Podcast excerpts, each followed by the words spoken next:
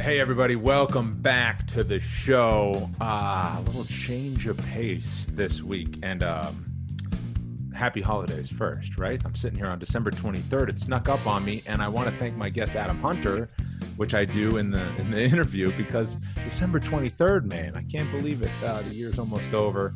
Next week, I'm going to have a year end review show, the 2020 Fitzy Awards. I'll explain more about what those are on the show next week, but that's something to look forward to. A little bit of a change of pace next week, solo show to recap what a year it's been. But I say change of pace for Adam Hunter, right? He's a comedian, not a fighter. And, uh, but if you are a UFC fan, you probably know who he is, especially if you're on social media. He's got the incredibly popular Twitter account at MMA Roasted, um, but he's also a working comedian in his own right. And just when you think you know, like, okay, I'm going to talk to somebody about this, and then how they got into comedy, and then their life, and then what it's like for this, uh, you just you just never know, man. He's got quite a story of, man, he was a wrestler, and then he found comedy and his upbringing that he had, and then the the dark underbelly of comedy and just how tough it is to make it in that business and uh, he has all these years later he's a working comedian he's he's hustling man he's working on shows he's shooting pilots uh, i just have incredible respect for somebody who goes into a field that's really really tough and it's like you probably won't make it. Oh yeah watch me. I'm gonna make it uh, i'm gonna do what i love to do. And um, so props to adam hunter i really appreciate him joining me and uh, being as candid as he is and also giving us uh, i mean he made me laugh several times as well right? He's a comedian he can't help it. He's a really funny guy he's a friendly guy. I've had the privilege of uh, meeting him in person a couple of times and i can't wait to actually go to one of his shows when this crazy world comes back and we can all feel good about gathering in comedy clubs again. So without further ado here is the interview with the comedian uh, adam hunter. What's going on? Hey you know we tried to line this up and i was like I didn't realize how close it was to Christmas. So thank you as we sit here on December 23rd, man. I mean, we all got a bunch of stuff to do, and I'm trying to do a little fledgling podcast here. No, no, thank you. I, uh, you know, I, I had, I had a live show last week, and my wife said if um, if you go there, you can't see her family for Christmas. So if anybody wants tickets, uh, let me know. No, I'm kidding. Uh, but, but no, trust me. This even being on Zoom, like just seeing people that you know, yes, it, it is is such a I mean, you're lucky you get to like work. Right. Uh, I know. I am. I'm very lucky, but I agree with you. Like every time I do one of these, I'm just like, that was nice, man. I just like chatted with somebody for an hour. It's just cool. And like I love and the thing is like when you're with your family all the time, and it's, and it's the best. I, I'm with my two year old daughter and my wife, and it's I, am gonna look back and be like, this is one of the best years of my life. Absolutely. If, if, if not the best year, because yeah. I'd be on the road all the time. But sometimes like you don't realize how insane your family is until you talk to somebody you know or maybe how insane i'm sure they'd feel the same way because you're like oh my god th- these are crazy problems but unless you talk to somebody else who has a wife and a kid you're like oh my wife does the same exact thing uh, you yes know? right right right so it's like it's like my wife said no christmas presents this year because we're trying to buy a house of course you get your christmas presents i know now i feel like the biggest jerk we did the time. same thing. I was just like, okay, so no presents, right? Just like no presents. And then like yeah. I know, and then I got like three or four just in case. You know, nothing big, but just got to have yeah. something to open. But yeah, but because I know she did the same thing. Yeah, and then but now I'm mad at her for getting me a present. I'm like, right. I'm like, I don't even like sweaters. Right. And and now she's I'm ungrateful. But I didn't not that I didn't want the, the sweater. I didn't want. I just I believed her when she said right. no present. Yeah. So, yeah. But then I talk to my friends like, oh, everybody's wife says that. I'm like, oh, well. But if you don't talk to people uh, uh via Zoom or somehow, you yes. Somehow, you know miss these clues. Oh man, what a year it's been. Um, I appreciate you doing this. I'm gonna plug you at the beginning because I hate when people plug at the end of an hour long interview, like as if everybody made it to the end of the hour. Uh Fight Pass. You got a comedy special. Is it out yet? I thought it was supposed to be out like a last week, and now it's yeah, me too. Uh, no, it's actually um, gonna come out. I think on Monday or Tuesday. Okay. Uh, originally, the commercial said the 18th, but yeah, that's what I thought. Right. Then they figured like uh, hold it till like because there's no fights the next couple weeks. Sure. They can promote it better uh, that way. So it's like the 28th ish and, and yeah, end of the yeah. year. So how did that come about? So comedy special um, on UFC Fight Pass and it's from the apex. They they cleared. Or was the octagon there in the background? I couldn't see because No, no, there was only 50 people allowed in the thing. Yeah, and that's 50 people like, and then like so th- like 15 people are, are the people that work there. Right. There's only like 35 people in the crowd. Wow. You know, and, and they're all wearing masks. Uh, yeah, no, because I got the notice, and it's just like first come first serve for UFC employees. I couldn't, I couldn't make it that night, but and I like my wife couldn't have come or whatever. But I was just like, well, they're going to be sitting there with masks in the apex, and you're going to be up on stage doing the thing. I know, and I'm backstage uh, before the show, and they're like, "Okay, so here are the fighters that are that are coming." Mike Perry. I was like, "Oh God!" Like, like Mike, like the one guy that like. uh, But by the way, who was the best audience member there? Like he was in the front with his pregnant girlfriend. Uh huh. And I was like, "Wow, I'm, it's great to see you. I saw you on 16 and pregnant." And, and they were both dying laughing, and I'm like, "Oh, he's not gonna beat me up. He's on parole." Like I just kept zinging him, and he, one after he was laughing, and he was so humble. Like he was just a nice guy. And then it was uh, Brandon Moreno was there yeah. with the whole team from Tijuana. uh, Okay. what we got. Uh, uh, and uh, they were awesome too. And then it was Joaquin Buckley was there. Okay. Uh, he and he was like falling out of his chair laughing. He was also a good dude. The guy who's like banned from James Krause's gym. Yeah, that's a that's a heated rivalry, man. How did that come about, though? Who had the idea for you to do a, a comedy special on Fight Pass? Well, I was like, you know, I, I worked for the UFC for a couple of years. I was doing those videos, uh, those like uh, videos where I would like preview up and coming cards.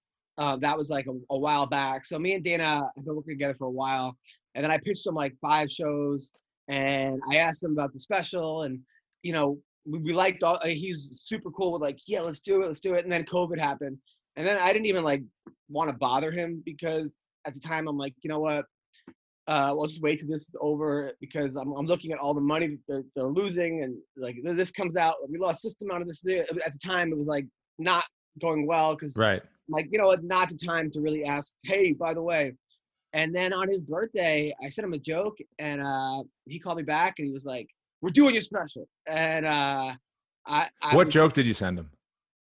I said, uh, "Hey man, I, I got you a gift. Uh, I gave it to Herb Dean, so it'll, it'll come in two weeks." It was like right after Herb Dean like boxed that call, and the one where Dan Hardy like ran into the Yeah, octagon. yeah, yeah. So, and I, I was like floored, you know. Um, I was like jumping around with my kid, you know, because it, it was uh, it, it was awesome. Plus, you know, the fact that like I was so happy that it was the UFC special because, you know, there's so many times that I have like you know 30 40 minutes of mma jokes probably more probably hours of mma jokes. Like if i really want to put together an hour i, I of just mma i could. But a lot of times at comedy clubs i can't do it because people don't know who these people are Right. you know? I mean i can't do a kayla harrison joke in Toledo, ohio. Well she's from ohio but it's a bad example. But i do a kayla harrison joke you know In in, uh, Phoenix.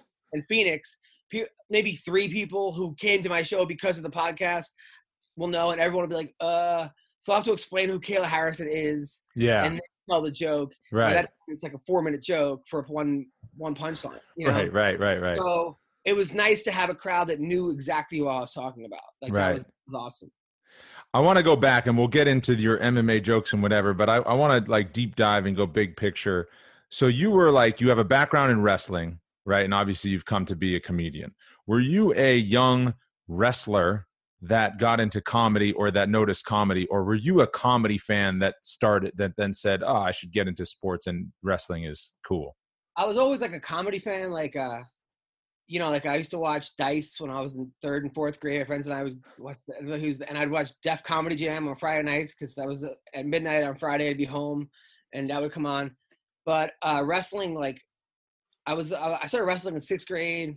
It was the first sport I've ever actually was actually pretty good at. Like I was, I was always good enough to make like the, the varsity team and stuff, but I never was a star uh, Yeah. by any, any means. I was always like good enough to make the team. And then what happened in wrestling? I uh, I wrestled in seventh grade. I think I was like four and four. You know, it was average. But then I got sent to uh, like a boarding school for troubled kids called Hyde in Maine. It was like saved my life actually. But I was so you were from LA. I'm from New York, Oh, you're from New York. Okay. I thought you were from from LA. Island, and I was getting into trouble and just miserable and sad and just fighting with people and my family. And my sister went there, and it kind of she at the time she was trying to kill herself. She was just having a really really hard time. And the school changed her life, and then it changed my life. And they had a, a, good wrestling program there, and you had to do a sport every season. They made you do a sport. You couldn't lie, steal, cheat, drink, have sex. You had ethics. You had to like wait. Like BYU. Yeah, I had to wake like I broke an ethic. I had to wake up and like move rocks all day, or, or like you know I had a my job. My job was to cut bananas for the whole school. And it was a it was a really really hard school, but it was really it was a great school. And um and wrestling, I, I, I thrived in it. Like I ended up winning the the prep school New England's four years in a row. I was only like the third kid ever to do that. And then uh, I got a scholarship to to Hofstra under Tom Ryan, who's now the Ohio State wrestling coach, and also uh, hey Bree, and also to uh, to uh, Binghamton. Right. Um, so I wrestled. Who is uh, that? Who, hold on. Who is that? It's my little baby. This is Violet. Violet. Your, how are you, Violet? What's your name? You know your name. You're just the cutest. Look at that hair. Thank you.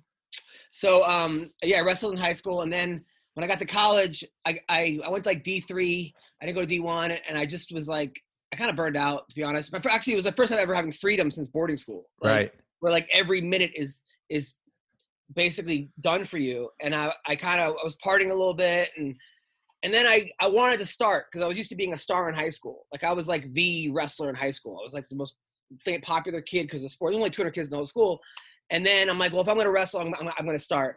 And the, the, captain of the team was my weight class, 142. So I went to 134, but I was I weighed about 150 every week. So I was cutting 16 pounds a week. Wow. In college, and then I just got really angry. Like I hated life. Well, I, you're gonna you cut 16 pounds a week. Yeah, every week. You're not gonna love life. Somebody bumped into me, I'd want to fight them. Like, yeah. I just I just was not happy. I was happy wrestling. For yes. six minutes, I was happy. Yes, yeah. And then I actually beat a, a couple kids. I, I, I, won like my first, I don't know, 10 out of 14 matches in college. And I also wanted to prove to myself that I could wrestle in a college level because there was like that prep school champion. Right, sure. Like, yeah, yeah, yeah, you were a state champion. It was prep school. Right. So then I, so then when I, I kind of got burned out, my, my first, before the season even started, I, I, I placed in a couple tournaments. I got burned out, and then uh, and I quit. And that was like the hardest thing ever because it was the only thing I was good at. I really felt good about. It was like all my confidence. And then I was like, well, what do, now? What do I do with my life? Because my school stressed that if you're not going for your best and doing something with your life, you're kind of a loser. Yeah. Um, so I used to watch this show on Binghamton Television, which was like their like it was a closed circuit TV, and they'd try to have like serious discussions about race or whatever. And I was just I was 17, so they'd I'd be like, yeah, you know, there's too much racism in the school. And Are you calling? Devane, like who's Devane? I'm like Devane my dick, and I'd hang up. Like I was fucking like, and my friends would laugh on the other side of campus. So you were like the original crank yankers. Yeah, right, exactly. right. Exactly. So then I'm like, well, this looks fun. Maybe I'll get my own show. You know, so I went down and I pretended to learn the equipment, and I had a show called D's Nuts that was going to air Monday night for three hours, four hours, a four hour show they gave me. Right? four hour block. Four hour block, and I had no idea. I had a couple of guys in the wrestling team. There was my panel. I had a, a Budweiser model who was like this towny girl that was kind of hot, and I I was gonna do a monologue. So I went out there and I did a monologue, and then the whole it's it's it's all the freshmen and and sophomores that live on campus. It goes to their dorm room, did the show, right? Yep. And they were all calling it about me, telling me I was a, a, fucking dickhead. Like everything I was doing to everybody else, they were doing to me. Right, like, right, right. you Vanilla Ice or Corey Haim or what's wrong with your ear? You, you, know, cauliflower ears. You know, broccoli head, or whatever they were saying. But it was it was funny. I have to admit, and I had a shaved head because the wrestling team as a freshman, you to get your head shaved. That was right. like an initiation. And I was so mad because it was the first time in my life I was getting pussy. And, and like, and they fucking took away my hair. And like, so, so then what happened was this girl that I used to see at the gym, I used to go on the treadmill with like two rubber suits to lose weight. Yeah. I'd wear two of them and sweat out. And whenever I was there, there was a, like a cute girl that was there named Hannah. I didn't know who she was. I just so she, she calls in. She's like, "You always check me out at the gym, and my name is Hannah, and I know people are going to talk shit about me. They can go right ahead, right?" So I'm like, "Well, you know, oh, are you cute? You know, what's going on? Blah blah." So then people that knew her, I didn't realize this is the most hated girl on campus. They uh-huh. start calling in and they're like, that girl Hannah's a slut, and can I park my car up your snatch? Just horrible things. Like Hannah stole my jeans. So this this kid named Seth, who's the captain of the soccer team, was like, Hannah, one time I came over to your house. Whether my dog is like peeing on the floor right now. Like, but uh, he goes, my wife closed the door. My dog is blind and like deaf and old, so he's he just so so he, he goes, Hannah. By the way, uh, uh, you know, I'm gonna cut. You know, how come I couldn't touch your tits? This, so she decides to come down to the studio to defend herself. So she she marches down to the studio, jumps in front of the camera, and goes, "This kid Seth is a fat ass, and he should get his fat ass at the gym, and and f him, this and that." So now and I have and I, and I have a guy who's like a 30 year old Marine that somehow goes to that school writing funny shit in the bottom of the screen, just like the most disturbing things. Like Hannah's not a whore; she just like sex.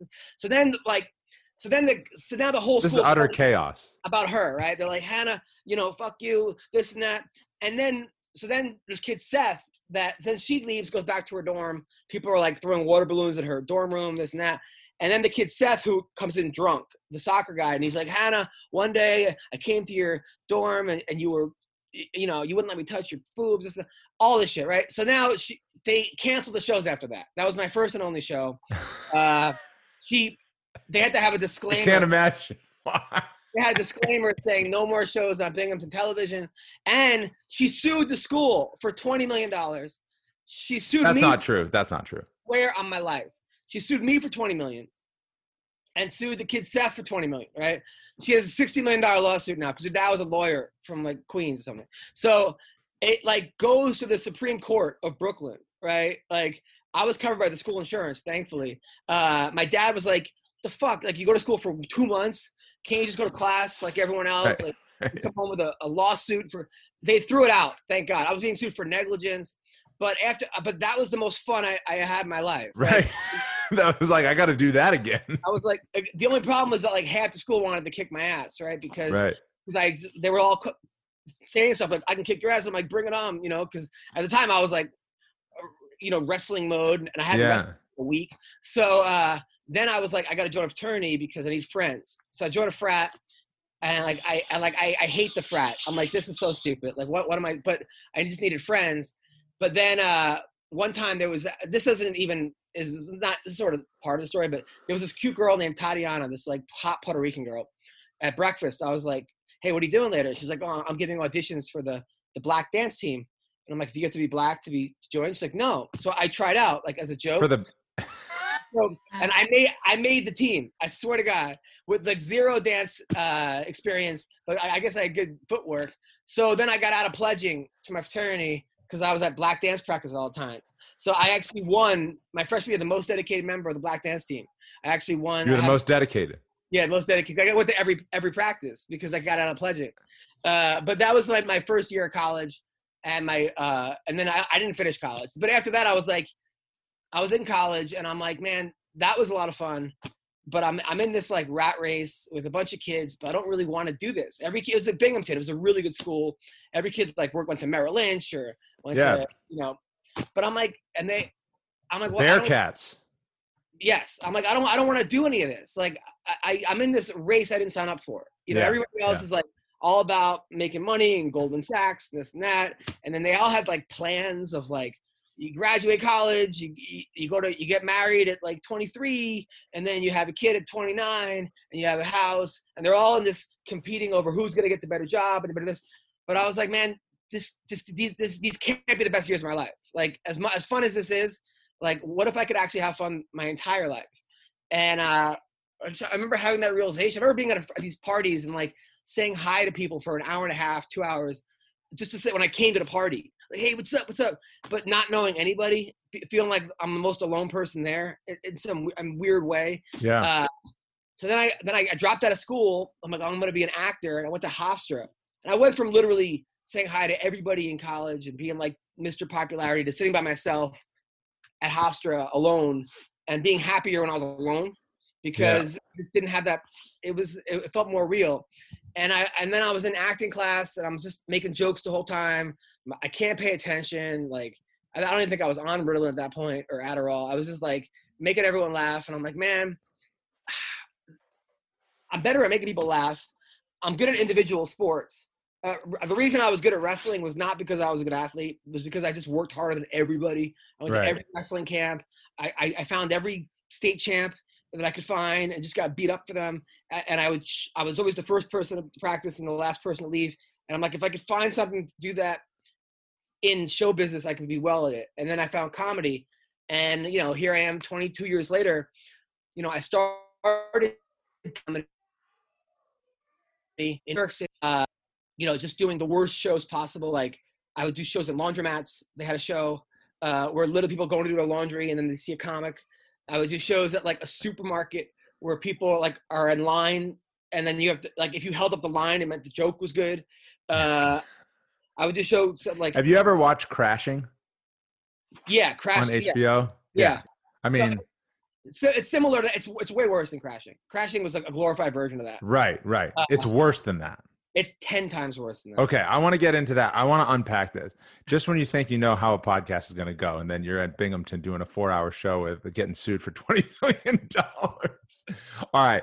Uh, when you were like in college, though, obviously for wrestling, but yeah. like if you didn't find comedy until after, like what was the plan for your job, for your career? I had no plan. I, I was, uh, you know, my plan was to make the Olympics in wrestling and I and I think if I would have went D one, I might have had a shot. I think by the time I was a, a senior, I, I, would have placed in the nationals, like right. all of them. I would have been maybe top top eight. Like I lost to the kid ranked eighth D three. Uh, my my third match in in triple overtime. Like right. I was like, you know, and and I gotten so much better. That I was always the best kid on my team in high school. Not to brag, but I could pin the heavyweight, and I was the 125 pounder. Yeah, you know, and because but when I got to college and all of a sudden people were beating me up and and, I got so much better. Like right. it, it was and and um but that so wrestling I was like I'm a political science major. I had no idea what I wanted to do. yeah, do. so you were like you you were like I'm here to wrestle and nothing else basically. Kind wrestle of. and pass enough to wrestle. Yeah, but but the thing was that it, I went D3 cuz I'm like, "Oh, wrestling won't be my life if I go D3." Dude, I had that same thing and I wasn't good enough to play D1 football by any means, but I went to a D3 I went to Ithaca and uh you know, good sports programs and freshman year, I was like, yeah, I'll play football. I love football, whatever. And I was just like, surely everyone will understand we're not going to the NFL. You know what I mean? Like yeah, nobody yeah, yeah. here is going to the NFL. And like I'll be damned if it was like two hours of meetings every day, an hour and a half of practice, off season, six days a week workouts. I'm like, what are we doing here? Like, I want to be a broadcaster, you know? One one thousand percent. And and the thing about you know, like, I'm kind of uh, look. One of my regrets is not seeing how good I could have been could have been in wrestling because I'm always like, oh, you know, like my coach said to me, not many people are going to say they were an all, all, you know, an all American. Like before, right. I, that was when I quit. I was like, but the kids, there was no football team in Binghamton, so the wrestlers were like the, the lacrosse team. The wrestlers were like these kids had no social, like except for the kids that like freshmen, they were the worst at, at social interaction. They go to a bar and they would drink and they'd fight. Like yeah, every. Night. I remember the wrestling team at Ithaca. Like it was like they were they were a cult. They were just like their own little thing. They can't go out. Like just a totally separate so lifestyle. I, yeah. I they no, ne- never chicks anywhere. Uh, it, yeah. like, it was just. You eat and, like a power bar a day because you got to keep your weight low. You can't do anything that other people are doing in college. Well, the good kids on the team weren't the ones fighting usually. It was like right. the second right. string and the third string that were going out and yeah. just fighting random fraternity kids. And the year I, I left, I like two years after I left, lo and behold, they went to they went to a town and they beat the shit out of some some kid, almost killed him. Like the program got dropped because of it. Uh, they had to like campaign to get it back, and then like Billy Baldwin somehow got involved, and then they got because he wrestled for Binghamton, and then they went D one, and then now they're a good program. Yeah, but it, it was ugly times when I was, right. when I was there. Um, so and who knows? Maybe I would have been part of that group that kill the kid. I mean, I you know when you when you're fighting, you don't think that you could really get hurt, going to hurt the person, especially right. if, you're, if you're wrestling and you're getting hurt every day. Yeah. So on that, but I really had no plan, and that was uh that that really was the part of the problem. I didn't really think. I I was a I was like literally I would sign up for 20 classes the first day and take the four easiest ones. I would audit and just I didn't even know about actually the classes. I didn't even realize the credits you, you needed certain credits. I thought all credits were the same. Right. So I have like, I went to a guidance counselor. They're like, you have, I don't know, a hundred credits, but they're all like music and like, but you have no actual right. credits you need to right. graduate. Right. So I'm like, well, well, these are four points, and are this four? Like, yeah, but you need like nothing was explained to me. Right. Or it was I didn't listen. You know. Um, and I still have nightmares. I still dream about finishing college. I still like I'm like, why didn't I? I didn't finish college because when I dropped out, I'm like, I want to give myself nothing to fall back on. I either want to make it or I don't want to make, or I'm not going to make it. If I, I don't want to be that guy because I see too many people. They're like, oh, I'm a comic, but first I'm going to finish college, then I'm going to finish grad school, and then I'm going to get a job, and they just kind of part time it, and then they get married, and then they and they never. You burn the boats. Yeah, and that's. That's the whole meaning behind the phrase. You sink your ship, you got to make it on that island. Uh, yeah, so that's you know? kind of so that was uh that was the issue there, and like I'm look, you know, my wife is not like me. You know, she's like, no, our daughter is going to finish college. Our daughter is going to not be a dance major or whatever. Our daughter's going to, and I'm like, I'm like, no, she, she live her passion. So maybe it's good that we kind of can come in the middle. You know, I wouldn't recommend to other people like having no backup plan. Right. But like even now, because I'm like, maybe I'll finish it now. I'll go back to college. I'm like, if I go back to college, I'm going to be in the exact same spot right now. Like every job that I've applied for does not need a college degree like never like if I'm going to a, a comedy club, they're not like, oh, where'd you graduate? They're right. like, are you funny? You know, uh, right. are you picking people? Yeah, I, I tell the story all the time. I went to a communications program, broadcasting school, right? If a college has a good program for that, anything I learned in the classrooms is like I forgot it. Yeah. You know, like the only the only thing that matters is what I did with my free time, like student run radio station, news program, like all that stuff. You know, like imitate what you see on ESPN, right? And like uh, very much like being a comedian in terms of like this is going to be tough as hell, but like this guy's good, why? This guy's good, why? You know, and like pick up your own thing.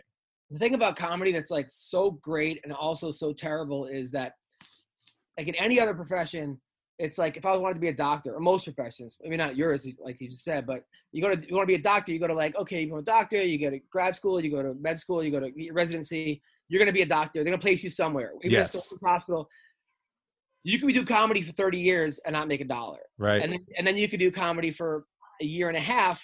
Uh, babe, she peed in here and pooped, so don't come in here. Uh, um, so, or you could do comedy for like a year and a half, and all of a sudden you're making twenty thousand dollars a weekend. Yes. So there's no rhyme or reason. Um, a lot of it is just not quitting. That's you know because they they give you so many reasons to quit. Because when you get into comedy, you think, okay, if I make people laugh and they like me, then I'm successful. Then I'm a good comic. But then all of a sudden, it's like now it's like when I was started doing comedy, you literally mailed your VHS to a booker. Yeah. And then you called them every week, and then they would finally be like, okay, come and feature for three hundred dollars. You get yourself out here, stay in a fucking comedy condo and then go home and then you know do this 10 times and maybe you'll get moved up to headliner if you get a tv credit or two. Now it's like well what's your facebook follow what's your instagram what's your tiktok? Yeah. You have a podcast? It's like you start learning all these other things except for the art of comedy and then what happens is like people get really good at the other things but then like you can't i can't you how many people come up to me like hey man i love your show. You didn't just tell the same four stories that i heard on the podcast like like the six other comics that i saw. Right. like, yeah because i'm a comic you know? So it's the hard part is like just staying focused on the craft and not worrying about the bullshit. Right. And, and that's fucking hard man. Yeah like, i bet. like like, like like I like I say sometimes like I would do a show in like I don't know let's say Toledo Ohio and I a hundred people like I get, you know, people come up to me, thank you, thank you. I have a laugh out hard and crying. And I'm like, oh, I'm, I'm fucking, you know, somebody says, I, I found out that, you know, my, my wife had cancer today. I came out here and it's the first time I left. You know, just people, you hear things that you're just like, oh my God, this is, this is my reason for living. And then you get back to the hotel and you're staying at like the Motel 6, that's where they put you up. And you're just like, okay, all right, uh, now what? And then you like, you go on the internet and then you see all these people who just booked fucking this and just booked Conan and yeah. And I just booked seven movies and and I, oh, you're like, oh, that sucks. And you put on TV and you're like, tonight it's fucking the guy that used to open for you, and, and you're like, ah. Oh. So then you just get more and more depressed. So in order to keep yourself like high, because that high is gone, it, like people they go, all right, well maybe I'll smoke some some weed, but then you can't find weed, or you or maybe I'll do some coke. Or for me, it was always women. Like before I got married, it was like, all right, I, I got to say hi somehow. I got to feel loved somehow. Let me call the girl from the club to come over. But then that gets old, and that's also like you know that that at a certain point you just like you know it's over. Right. What um what's over? like doing that is over. Like it's just right, certain, right, right. I mean, I, I I went home with this girl one time, and there was a remote in her uh in, in like her her house, and I go, "Oh, what's this for?" And she's like, "Oh, um, it's for my anus." I'm like, "What are you talking about?" She's like, "My my rectum fell out when I was a kid. I had an accident, and it actually like, and, and you could actually like tighten her asshole with the the remote and i and like i didn't want to judge her or like make fun of her but i'm like oh does it work for the garage like i was like all these you know uh but but at that point i was like all right when girls have remote control assholes and it's not and i'm not even phased by it like maybe it's time to like you know settle Yeah. down Right. Slow down, figure out what's next. Uh when you were like I'm going to get into comedy, uh what did you expect it to be like? in the very beginning, like I took like a comedy, couple comedy courses, and uh, comedy courses are like really, it, they're good. Like an bad. improv class? Like an improv class, but for stand-up comics. Okay. You know, um, it's good because you'll be surrounded by people who are just as bad as you are, uh, and clueless as you are, so you can make quick friends. You know, it's it's um bad because you really can't teach comedy. You kind of Yeah. have to like, You just got to do it a hundred times, a thousand times. I mean, you can kind of teach joke structure at a certain level, but like, people tell me all the time, "You have any advice?" Like, "Hey, can you watch my video?" I'm like, I'm not gonna watch it. Like, uh, I'm sorry. Like, like, but good luck. My advice is just keep doing it, keep doing it, keep doing it, and and and you know, there's nothing I can tell you that's really, you know, it's it's hard because it's like, but uh, I don't. I feel like a dick saying I'm not gonna watch it, but no, but it's like, I- yeah, like is it is it not the type of profession where you can critique a game film and say, you know, you really should deliver it like this? Is that what you're trying to say? Like where? you can. It's just like there's this. It's hard to like tell someone what to do in the beginning because you never know what's really going to work for somebody. Yeah. Like- I mean, they, there's no rules in comedy. Like like with Sam Kinison, it's like he screamed his fucking jokes. It was hilarious. And they go, observational comedy sucks. Well, well, Seinfeld's a fucking billionaire. Yeah. Well, don't do props. Well, Carrot Top has the biggest like thing ever in, in Vegas. Oh, Right. you got to be clean. I'll tell that to Dice. And then you're like, oh, you know, you got to be totally personal. Judah Friedlander, nothing he says happens. So like you could find like every single thing you could be like, well, that's not true because that. So for somebody to tell someone what works is like is like blasphemous. And if anything, you're just kind of molding them into what you are. I mean, granted, people have come up to me and said, "Can you help me with my jokes?" And I I'll be like, I, I do one-on-one sessions uh, and I'll I'll look at their act and be like, too much. You don't need this line. This is stupid. This Yeah. is not. This is you know, put this here, put there. i've done that for a lot of people. You know, um, I do that for fighters actually. Oh, really? I actually tweet out people's fights. I tell them uh, a lot of times world champions like, what should I say this? And then I'll like For like a post-fight speech.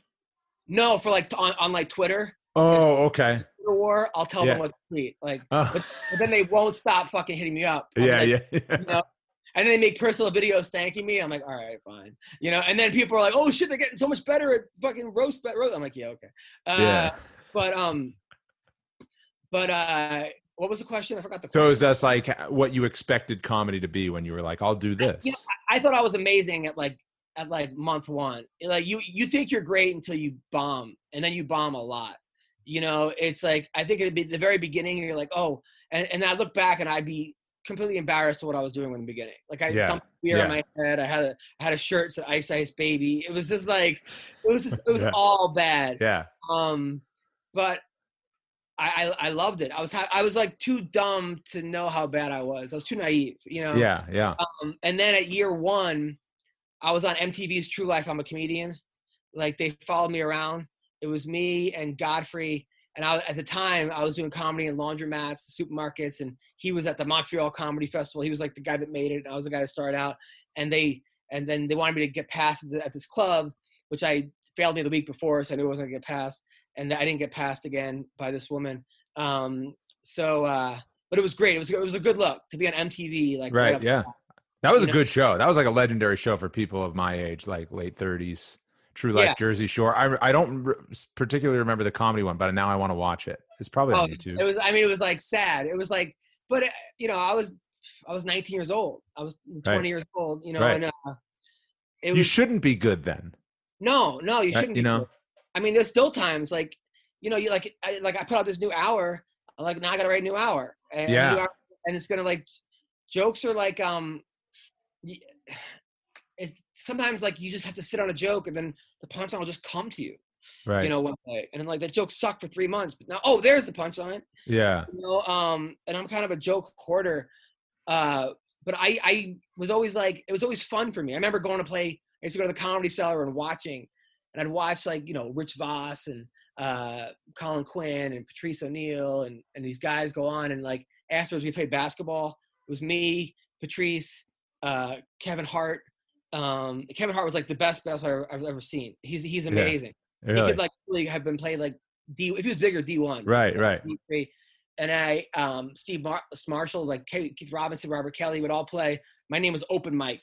They called me Open Mike. I was like, uh, but those were like, I mean, the best times of my life have been comedy. You know, I got like, I mean, I got to go to Africa and Europe and do com. I got to go to Guantanamo Bay, Cuba for like all these military tours and yeah. night shows. I mean, it's just, but it's just, uh, I mean, last year at, at this time I was in Greenland doing comedy for the Wow. like the military. You know, Wow. That's So, crazy. yeah. Um yeah, I think what you mentioned is it strikes with me is uh like it's almost like I think it's maybe if you find your passion, you think you're good right away. Like you start and you're just like, yeah, man, I'm crushing this. I think maybe that's just a sign that you really like it. Cause I remember when I first got on TV, first pro job on air was in Casper, Wyoming, doing the sports on the NBC station up there. And I was just like, crushed it, you know, just like crushed it. Then you watch your tape back like a year later and you're like, man, I was bad, but I'm getting better. And now I remember thinking that like almost at every job. And for the UFC, when I started like three years ago, I was like, this is my thing. I'm good at this, you know, like I'm, I'm doing awesome. And I watched some of those earlier fights back and I'm just like, Ugh, like I know so, I know so much better now. And now I'll stop and I'll have a show that's infinitely better than that one. And I'll be like, I suck tonight. That was a bad show. And people are But like, oh, think- good show, you know? I think there was a guy that they hired, I think from the WWE, that kept getting everyone's name wrong. Todd Grisham was the guy before me. Todd Grisham. I think he fucked up so bad that like like it helped you. Like when you, when Probably you true. like when you say Sakuraba's name wrong, like I remember that was a criticism of him. I, I've met him. He's a nice guy. I actually I've known a lot of people that have known him in the past, yeah, and uh, but I don't know him. I- I've met I met him like one time when I uh, was at the Logan Paul KSI fight in LA because he was Wow. announcing it. Because I was calling that on BBC Radio for the people over uh, across the pond. But I, I yeah, I don't. But I don't want to bag on him. But like Oh, no, the nice guy. But like yeah, like he had made some mistakes, obviously, which opened the door for for me having the job. yeah. No, I think that that. But it was also like he came from a WWE place where he was Yeah. doing it like it was a WWE fight, um, and I think that that was like people were like, huh, you know, uh, what what's going on right now? It's Right. like, and MMA fans are some of them like like every single time there's a fight, people are like, oh, Joe Rogan's off tonight, no matter what he does, or Right. or Dominick Cruz. I'm like, dude, Dominick Cruz is telling you things that nobody in the world knows but Dominick Cruz. Right. And he's telling it to you in a way that like I can understand it. Yes. Like, what are you talking about? You I- know, what like why would you i don't even like so it, it makes no sense i mean there's and it's hard because uh you got you guys have a hard job i mean like a legit a legitimate hard job because it's not like baseball where like you know the fastball like you don't know what's gonna happen no. Yeah. don't know what's gonna and it's just i mean you don't even know what some and for you i don't know your background but i don't think you're like a 10th degree black belt in in No, uh, I'm actually the lowest degree white belt. I'm the still my Right, white belt that so- still doesn't have a stripe on it. And honestly, my high school didn't even have a wrestling team, Adam. When we when I was there, maybe they tried to start one, but I don't think they have one. So like no wrestling, like combat sports were just never a part of my life other than the big fights on TV, tune in, you know. Yeah. Um so yeah, no, it's it's a different thing. But then I started liking. I started hitting the bag like 10 years ago if- if my gym had a bag in it i'd hit it i'm just like no it's cool like fighters the, the workout's fun, the training's fun, like they're real athletes, all that. Like I always kind of had it on the back of my mind, like I liked it, but I was never in it. Like never had that wrestling background like that's, you. That's and, hard. It's really hard. It's really hard to do. Um, that's I mean, it's legitimately like I couldn't imagine commenting on a sport that I didn't do. Like I, I, would, I would like if I was a hockey, I'd be like, oh, the right. guy has the puck and now he's passing it. Yeah, he's shooting. I mean, it's so the funny thing is, is that the only jobs that I haven't gotten at a like a, a high level are that I've like auditioned for and stuff were hockey jobs. And I grew up playing hockey, played club hockey through college or whatever. I like uh, auditioned for an Islanders job, auditioned for NHL Network, and I was like close, a finalist. Those are the only two jobs where I've like I got the audition, didn't happen. But like UFC, I get the audition. I'm learning a sport, and I got it. It's kind of well, like I mean, comedy. You just never know what's going to strike. You know, you just no, never know what's going to. It never. I mean, never. And uh, yeah, I mean, there are so many times like I like like I mean the, the highlight though for me was I've been like the uh the Leno shows. Like when I got on the Tonight Show. Yeah. I mean, last comic standing was. So was, how how long did it take for you to get like what what would you consider your break? I would say it would be it was last comic standing was my break. Uh, that was I was about ten years in, eleven years in. Did you think it would take ten years when you started? No. To get a somewhat break. No, no, no, no, no. I didn't. I but I I never really went into it wanting to be the biggest comic of all time. Like, right. Like that was kind of my like my dad, who's my manager, who managed Alice Cooper. I, was, I just saw the picture that you posted on Twitter. Like he was always like, "We got to make you a household name, a household name." But but my goal was never to be a household name. It was just to be like a a professional comedian. Make your living doing what you love to do. That's really all, I, and that's really what I want to do. It's like almost like the accolades are there on the stage. You yeah. know, like yeah. people laugh on the stage. It's, it's really enough be honest. Like, and now with social media, it's almost better like that you're not a household name because it's just uh, like you just go on. Already, people are like, there's like a, a Reddit thread about how much my special sucks. Like, you only saw the commercial. Uh, like, right. like you saw eight seconds. Like, how how are you? Like, you said eight seconds. Yeah. Like, how would you possibly know? But um, but yes, when I did, t- I mean, but that was even hard because I moved to LA, um, because I like won a like a fixed contest. There was a contest at like the funniest comic in New York, but my manager owned the comedy club at the time. I almost didn't accept the speech because like, but I was I was living in New York and I was giving out flyers every day in the freezing cold in Times Square, begging people to come. It was me and this guy Dave Rubin, who's now like a pretty big like Republican analyst. We started our own comedy club. Uh, I called Joe Franklin's across the street because we were working at this club and we were giving all the money to the people that ran the club. We're like, we just we could just have our own club, and and we had and we would we had like barkers, so we would go on the street and bark people in. Yep. And then I had people I had walkers, so I'd be like, hey, there's a comedy club, blah blah, and people would be sketchy, like just down that, just walk down that you know street. This is Times Square. People were like, uh. So then I had Melissa Rauch from The Big Bang Theory, who was a comic. I have her walk people to the comedy club because it looks sketchy. Yeah, on Big Bang Theory then. Like, but yeah. then so then uh so then I, I was managed by Stand Up New York, and I and I won this contest that I didn't even enter, like enter the finals and won it. And then my thing was I got to win a, a trip to LA, and I and then I uh, to do a spot at the Improv. I did a spot at the Improv, and um, and then Anthony Clark, who was on a show called Yes Dear, who was a pretty big comic at the time, was like, "Dude, you're really funny. I want to hook you up." My Hold on, which one was Anthony Clark on Yes Dear? I loved that show. Was he brown hair, skinny? He was the rich dad. Like yeah. the, the like the there was two there were two families, and My, Mike O'Malley was one of them. Yeah, he was the other one. He was the other. Okay, I didn't yeah. never knew his name. That was a great show. So he was like, "I want you to, you're hilarious, this and that." So he was like, uh, "So I'm like, you know, move out here." And I was, and I was at the time, I was, I, I was in a, I was in New York, and I was like in this play where I played a male stripper called Birdie's Bachelorette Party, uh, that, like Stuttering John's wife. It was like Tony and Tina's wedding but this was a bachelorette party. It was at the Culture Club, which was a huge '80s club in yeah. New York. It was like, and I and and then my job was to give lap dance to the girls in the club for like five dollars, because and you didn't know I was in the play even though you did. And at the end, I had to wear like a pink headband, walk around, and I was a shot boy instead of a shot girl.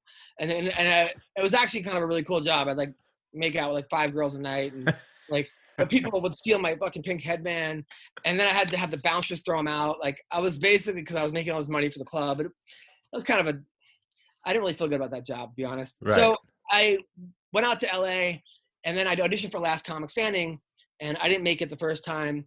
I made it to like the finals of LA. Then I auditioned the next year, and they're like, guess what? They're like, I killed it.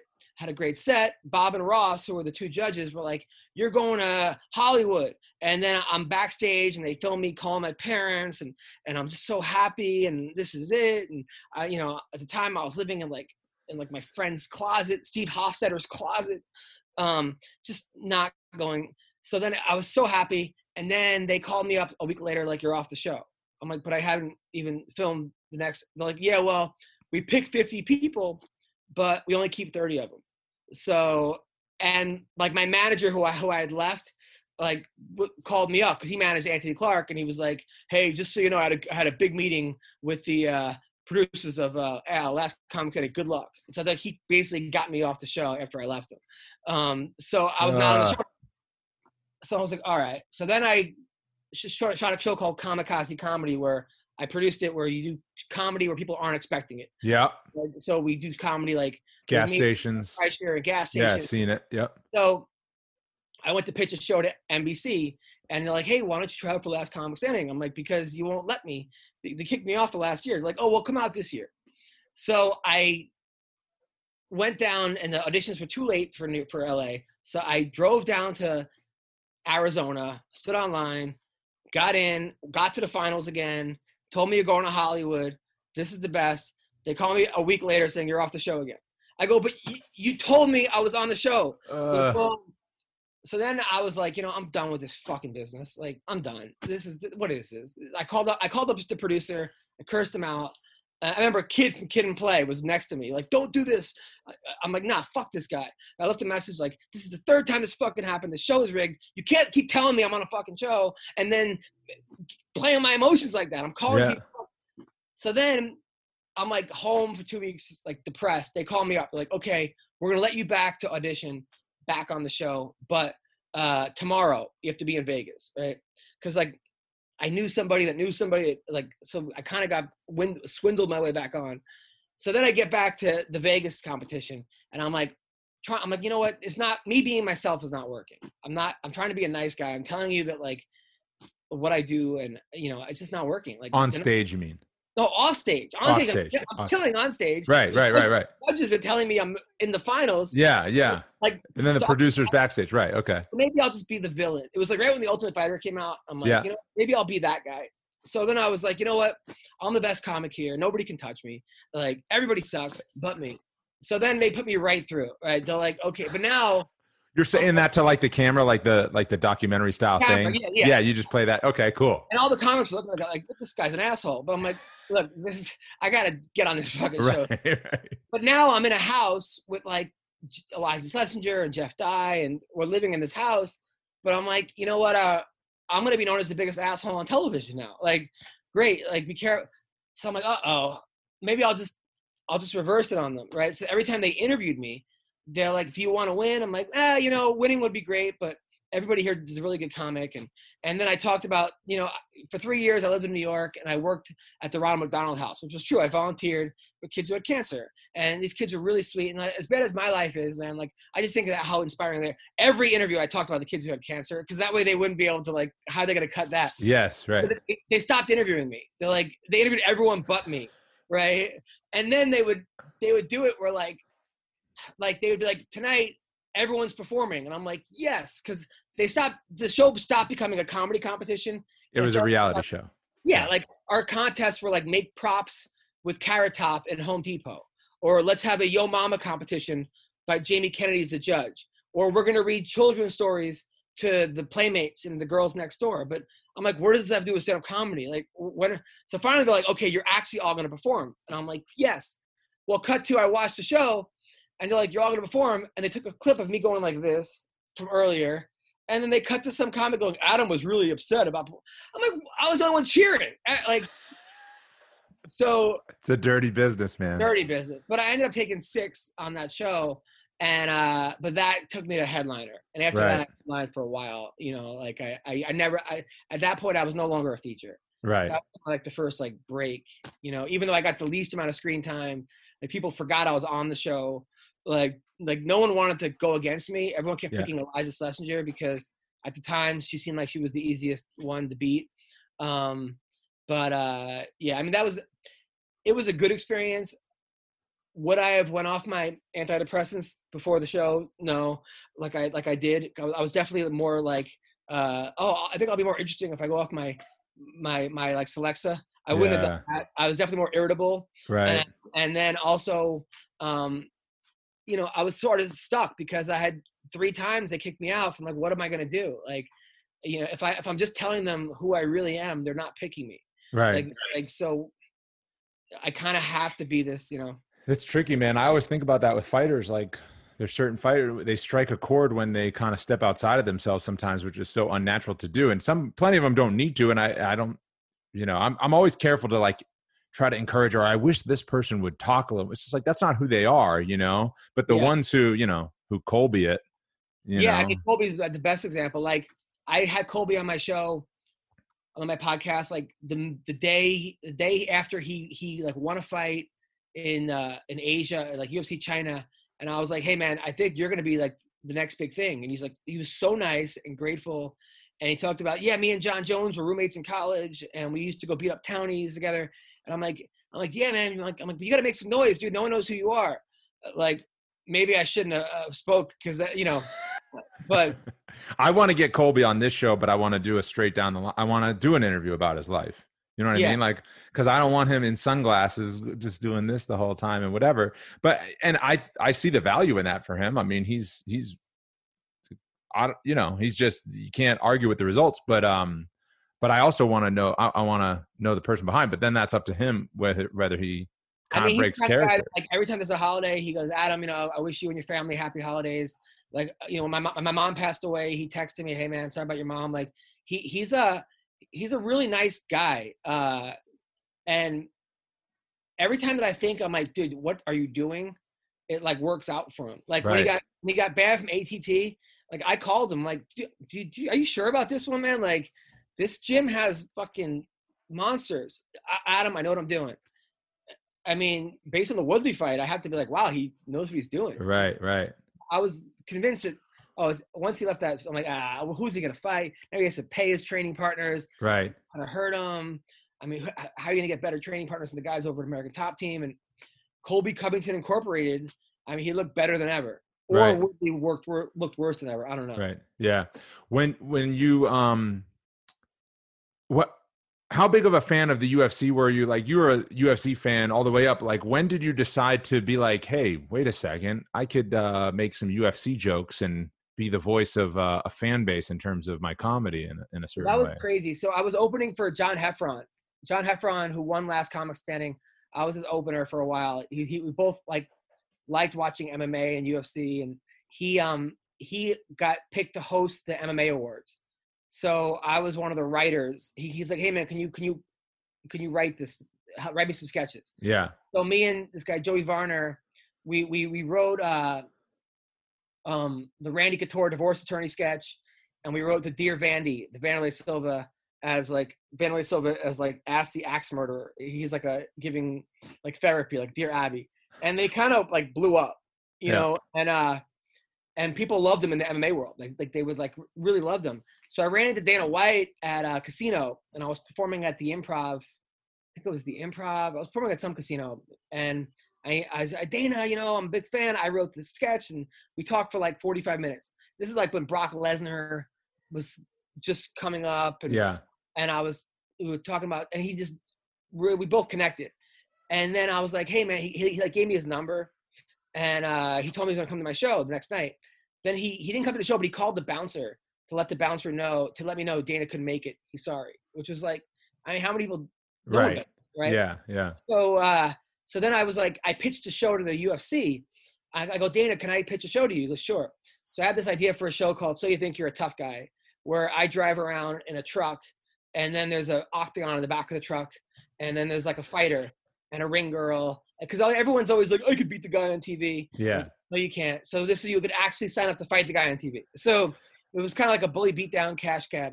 So I pitched it to Craig Borsari, and Craig was like, "I'm like, it'll be great. We'll have the fights in the parking lots before the the main. We'll follow the UFC around." And he's like, "Man, like we're just getting legalized. Like we can't right. fight in the parking lot. So, like, but I, we'll put a cage fight in the parking lot with fans and a UFC fighter. Like, but thank you. And then I asked them like 37 questions about upcoming fights. The meeting was over in like three seconds, but I asked him, "Who do you think's gonna win?" This, or that, you know, like. Yeah. And I think he appreciated the fact that I was like asking all these questions. So then I'm like coaching wrestling one day, and I get a call from Dana White, and Dana's like, "Hey man, like they love Tosh.0. They want to do a show where you just kind of make fun of fighters, make like talk about the events, like a Tosh.0." Yeah. He's like, all this bullshit happens in MMA, and I can't make these. My my videos are 10 minutes long, you know, but you know, you could do this in like, you know, bang it out in 30 seconds, right? I'm like, okay. So the first one, like I wrote like 10 scripts for him and this and that. I, I still have the voicemail saved, like from 10 years ago. Adam, uh, I've, I've been watching the, I read your scripts. We are in the fucking total wrong direction. I keep making fucking movies and shit. He goes, but that fucking Bruce Buffer one's hilarious. I had Bruce Buffer called like Bruce Fluffer, where he's a fluffer.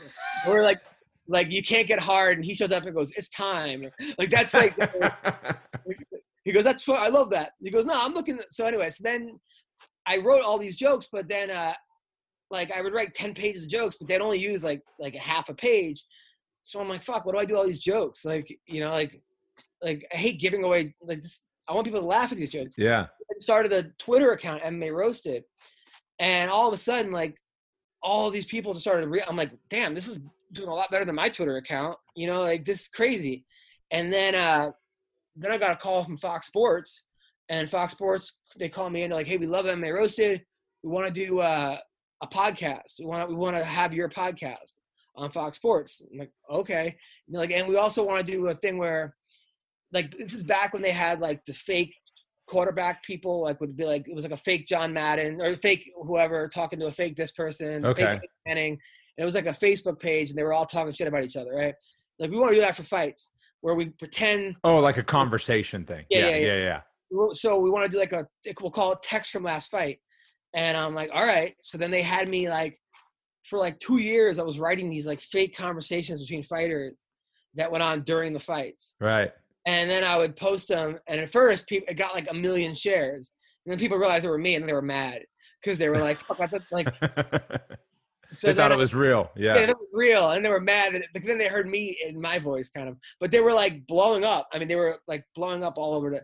So yeah. then I kept writing the MMA awards, and I wrote like the Daniel Cormier all about the cake video, and like this year I just finished the uh, Henry Cejudo. That was great, by the way. Cringe ass Henry was phenomenal, and, and then, then the Dom that, Cruz one too, right? Yeah, Dom Cruz. Dom Cruz was the best because he was like he was like I call him up. Like, I wanted to have Ngannou as BTS because I thought right. Ngannou would be funny with those wigs on, and, and he's the scariest human being. It's like basically, I got to pick the like like the scariest person and put him in the most ridiculous situation. You know? Yes. Yeah. And then it was hard because of COVID. COVID was like so. Then Ngannou's manager was like, "Yeah, he doesn't really understand what you're saying." You know? Right. Um, even though he came to a show and he was really nice. Like I made so many jokes about him, like just being like, "Oh, you you know, you came here, you were an Uber driver, and now you're the champ." Just fucking shitting on Ngannou. And at, at the at the end, he uh he put me in a headlock and then he, he invited me to, to come to the, the, fights with him. Like, you come with me. You, you, we're going to fight together tomorrow. Like he could not have been a nicer guy. Yeah. Um. So, uh, but yeah. So then I wrote all those those sketches, and then um, a lot of them like really popped off. You know, uh, like the Askren one. I had the the hello from the Askren side. He was like Adele trying to get into the UFC, and then uh, we had Johny Hendricks like we had him like, I can't make the weight when I fight you because I'm hungry, because he kept missing weight. Right. And Uriah Faber as the Weeknd of like, I got a really big butt chin. My chin can twerk. I had his chin twerking. Like so, like. So, so you just became all. It just took off, and you're like, "This is cool." You know, um, and it, it's fun. It's it's harder when I'm like friends with the guys. Yeah. So what what reaction have you gotten from a fighter? Because so far you're like everyone's been great. But not no, all fighters have. No, no, no, definitely not all fighters. Uh, I don't know if you want to drop any names. You don't have to. Uh, no, like Nick but. Diaz. When I first, when Mayhem Miller like got caught in a church uh, with like a fire extinguisher, like I wrote like Nick Diaz says that Mayhem stay off drugs or something, right?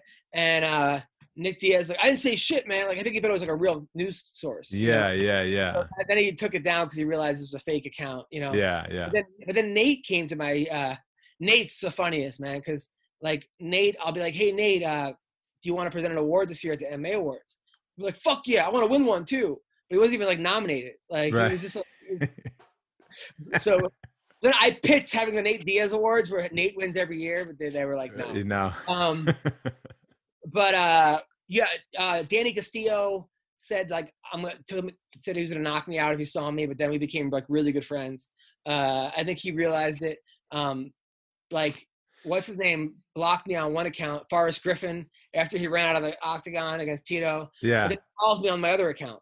But he were like, we're like, he also like a, a good friend, but he like won't. Yeah, he's the guy. Oh, he still doesn't unblock you. He doesn't want to hear it. Jon Jones blocked me on every account. Like, oh, every, really? Yeah, he's the one where I think he like legitimately fucking doesn't like me. Uh, but it was like he just kept getting in trouble. You know, But he kept you know, like I wasn't angling him out, you know. Um, right. And I, so, uh, and I'm, I'm a Jon Jones fan too. Like I, I've, I've heard mixed things about him, you know, based right. from from his teammates. Yeah, yeah. But people that like him seem to really like him. Yeah. Um, man, I could sit here and talk to you for like six hours about all these comedy stories, man. Um, have you ever wondered, or can you explain to me why? I, I just have like a couple more questions, but um, you mentioned depression when you were like a teenager, right? Yeah. And you mentioned that you've been on medication and stuff like that. It like why is it a pattern that people who make other people laugh for a living uh kind of deal with that? Cuz you're not the only one at oh, all. And you hear it all the time like comedians are like if anything they might be unhappy people. But oh, like yeah. why why is that? No, I think that's why during lockdown so many comics were losing their minds um, or going back to drugs or relapsing.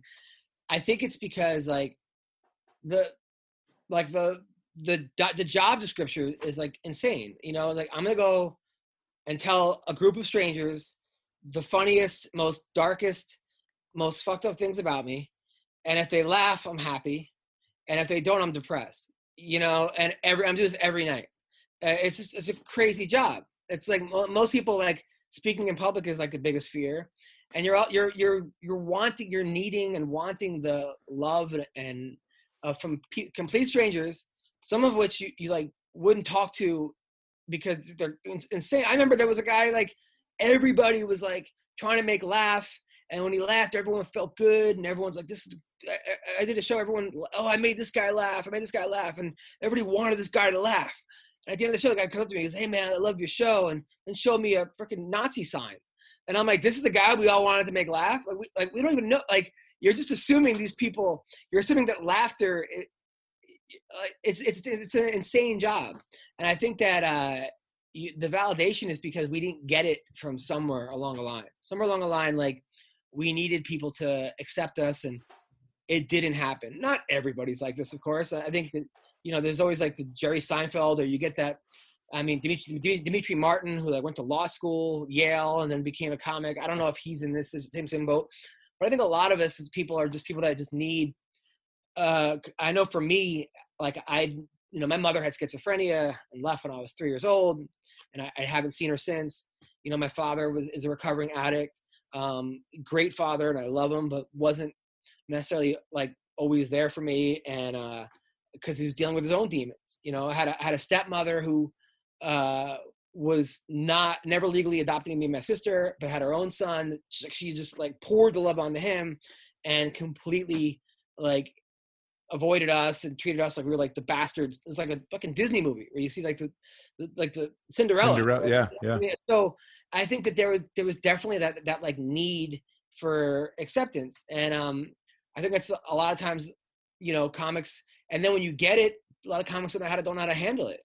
Um, or they it's like not enough. I remember Tracy Morgan telling me like I was in the green room, I was like a year into comedy, I was doing like the Puerto Rican show at midnight where I would unclog toilets to get on stage. I was like my way to get on stage.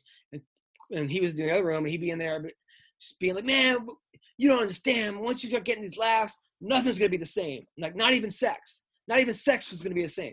And I, I'm like, this guy's out of his mind. But then I understood what he was saying, like a couple years into it. Like I understood what people were saying, and it's just, it's it's hard. It's like, uh, it's uh, it, comedy becomes, and it also becomes your, it, it, you can't turn off. Right. like my my wife goes to work at eight in the morning, and she's done at six, and then she's done. Right. Like like I have to constantly is, why are you laughing? Is that funny? Is this funny? Like writing this down. Like, yeah, never ends. Right. Where am I booked next week? Uh, am I promoting it? People coming, but like what? That's one side of it. Like, is this joke funny? Is like, could this be a bit? Could that be a bit? And you're constantly like watching yourself act in real time, so that you could tell people about the experience. Yeah. So it's like your your job is almost like to not be present. Like like you have to be present enough, but to watch yourself be present. So you, it's it's crazy. Yeah. Like if you go to Target and something funny happens, you got to be like, okay, this is the act. How and you're immediately writing that joke. Right. Right. No, I'm fighting my wife all the time, and then I'm writing jokes down. And so like I'm like arguing with her while writing. And she's like, "You really gonna write this fucking like this is what." I'm like, wait, what did, what, did, what did, you tell me? What did you say? Wait, you, I'm trying to. I'm, I'm, the, I'm the worst human. Okay, let me write that. Like, so. yeah. Wow. Uh, what's next, man? What's 2021 bringing? I mean, I as I if anybody a, knows. I, I, shot a pilot called Pinned. I actually like based on. Okay. Yeah, that's yeah, right. So I'm I'm I'm really trying to get sell that. You know, I I, I crowdsourced it. I almost got divorced because of it because I shot it in my house and the director I didn't disagree. So like we cast it with this hot ex playmate or playmate as my girlfriend who breaks up with me, and my wife got upset that we were shooting it in, in my bed when she was in her panties. But and she comes in like just giving birth like a month earlier, and she's like, "You have a wife and kids." I'm like, not in the scene, I don't." And, and then so that so then she got a hotel for the weekend. That was a fucking disaster because she came in to get everyone coffee, and she walks right. in the house and she says, someone says, "Quiet on the set." and it's our, our house. So that was the so anyway, yeah. Yeah. Anyway, so I I, I like want to sell that as a series because there's never been a wrestling comedy before. Right. There's been comedy on everything. Everything, right. every, every genre. There's been hockey, basketball, football, baseball, soccer, never wrestling. And uh, I think it's like like a Eastbound and Down meets Cobra Kai meets Bad News Bears, and I think it's a good time for it. Uh, so that's that. And then I also um uh, want to sell. Like I sold my show Kamikaze Comedy, uh, but then I, I sold it to Fuel Network, and we shot a pilot, and then Fuel went under before the after buying the pilot and making yeah. it. So then I got the rights back, and then I changed the show, made a different show, and sold it to a different network, um, which was uh, Esquire, and then Esquire went under. Um, so now I have the rights back. Uh, so I want to sell that, and then um, I like booked a movie, uh, an indie film. I'm shooting in like Michigan eh, or in Chicago, and then uh, went to tour again. I was, I was actually supposed to do China. Um, I, oh wow! I did a comedy show in Wuhan, China. Wow! I, I went to Wuhan. That was actually one of the worst, best shows. That like stand-up comedy isn't a thing there. They call it American talk show because you're American. Is that right? It's a show, right? So they thought we were like a band. No, like I was gonna say, like, how do you do comedy? I went to uh, Shenzhen last year, and it's just like I tried to go out and buy some uh, like decongestion or whatever. And I was just out of luck. Like I just couldn't communicate with anybody. Well, if you're Jeff Ross or someone, you or you probably have like a translator. But, right. But the but the the like the freaking bougie like the makeshift tour that I was on um had none, and literally we're in Wuhan, and we're like, okay, we're a comic, they're like, no, but we have to give you a smoke machine. And we're like, but we don't want a smoke machine. Like, but we have to give it to you. Okay. So you like, like a fog machine on stage. Yeah, they. I swear, I'll send you the video. I go on stage, and then I just get fucking smoked out everywhere. You, you can't see me for like six minutes, and then like like that the crowd's laughing because like they think it's like they think it's funny the they, smoke they're laughing at this it's very like the slapstick universal humor there yeah yeah uh, but luckily there was a girl in there who was uh she was actually like their whole thing is like WeChat, you know, like that's their thing called WeChat. It's like their Twitter, Facebook. Right. Right. Yeah. And and girls were making money at first. Like you know, you you could you could tip people on WeChat. So first, Chinese girls were like making money where they were like stripping or something, and then the government banned that. Then they were eating bananas like slowly, like, and then they said you can't eat fruit slowly, like this. So then it just became like they were just filming their life. So this girl was filming me and went out to like 500,000 people in her fucking network. Yeah. So, so uh, I think she made a lot of money that night. Um, right. Yeah. Oh man. Uh, well, nobody can say you haven't earned what you have right now and that uh, you keep doing it man because you're a wheeler and dealer and i love it. I love the hustle uh, aspect of it and i'm gonna come see you when you come to vegas when we can gather again. I'll, I'll be there. December crazy. i know you're you're here. I can't believe they're open because like our it's like, like, a third. It's like 27 people are allowed yeah, yeah yeah. yeah. Well i'm gonna get to you but uh all the best. Happy holidays. Thank you for doing this. Um we got to have like a roast, like an official UFC roast. And I would think, yeah, yeah, we're working on that. That was one of the things I, we actually proposed. Yeah, I figured uh, that's like a that's a natural thing, right? I mean, a Dana yeah. White roast is obviously just a, a yeah. simple idea that would work for so many people, but yeah, absolutely. All right, man. Well, we'll see it. Thank you for doing this, buddy. Happy holidays. Great to see you. Thank you, right. Appreciate it. There you have it, folks. That's going to wrap it up. Our last interview of 2020. Adam Hunter on Fitz Nation. I appreciate every one of you for listening, for hitting the play button. If you want to subscribe and like it and review it, I always appreciate it. I always see the comments, and I know there's some comments out there that I haven't gotten back to yet, but I always want to respond. So, um, thanks for the kind words, everybody. And again, I hope you enjoyed that one. Different, uh, different show there with a comedian and not a fighter, but certainly he's somebody that UFC fans uh, have heard of and, and can like. And uh, I got Calvin Kattar, I think, lined up for an interview in a couple of weeks before he uh, heads over to Fight Island and uh, fights against Max Holloway. As I said, next week, 2020 Fitzy Awards. It's it's fun. It's uh, offbeat topics. I go into just things relating to my calls. So, like shows that I worked, you know, the fighter of the year for the fights that I called. Uh, but we do some fun stuff too hotel of the year, dessert of the year from my UFC travels, bar, coffee house from uh, different parts of the world. And obviously, the travel was a bit limited this year, but still have enough good memories and some fun stories to tell from 2020. So, uh, that'll be next time. Thank you again for listening. And uh, again, very Merry Christmas to everybody who celebrates that. Very happy holidays, and I'll see you guys soon.